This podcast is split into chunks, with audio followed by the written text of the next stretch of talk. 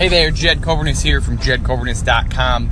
And here's a question that I seriously just asked myself, and this is a truthful answer.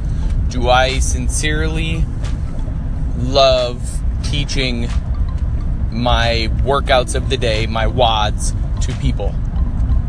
And my initial thought was no, because it takes time. But that's my analytical mind saying, man, you know, you don't love to do that.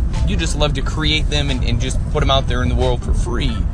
But at the same time, I really start to sit here and think, yes, I absolutely love teaching them because what it does is it challenges me as much as it challenges the person who's doing them to fit the WOD to the person.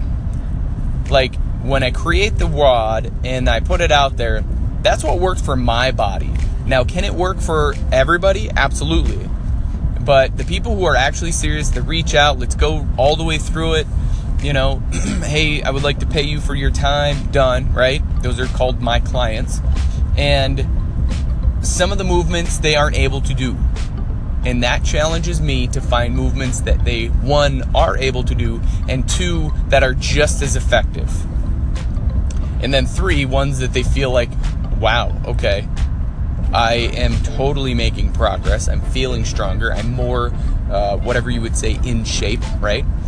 But that's the ultimate question. Do I enjoy the process? Because if I'm not enjoying the process, I'm eliminating those things from my life. If not, I, if it brings me negativity or it feels heavy, I'm done with it, right? I'm only staying to the light, to the happiness, to things I actually enjoy I'm gonna do more of that.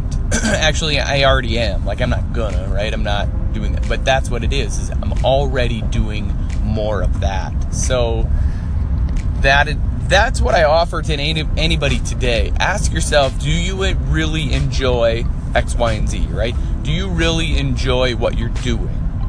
And really be honest with yourself. And what's funny is like my like I said at the beginning, my initial answer was no, but it's because my analytical mind sometimes gets in the way and I'm really learning to love that, right?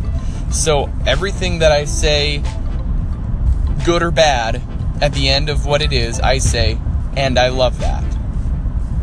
And then it makes it so much easier to just let it go. And I love that, right? But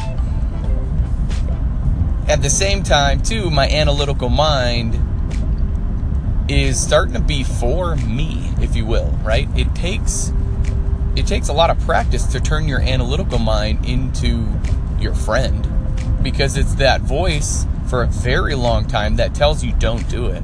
No, no, no, no, no. Right? No, no. No. Let's do it tomorrow.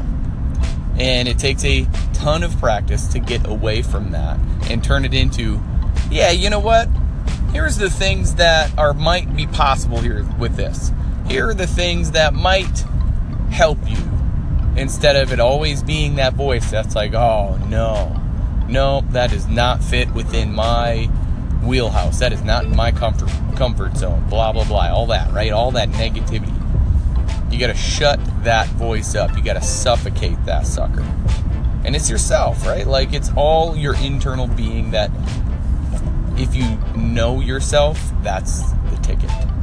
So, yes, I absolutely love teaching the WODs that I create and the movements and finding out more movements and learning more movements and creating more movements and documenting more movements because that's all I'm doing.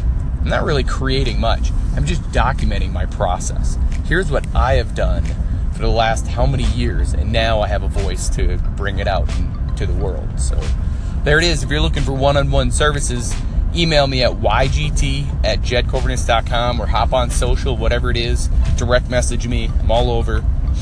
And now, as always, if you're willing to change from the neck up, you will change from the neck down. I believe in you. Now it's your turn to start believing yourself. Stay safe out there. Be blessed. Bye for now.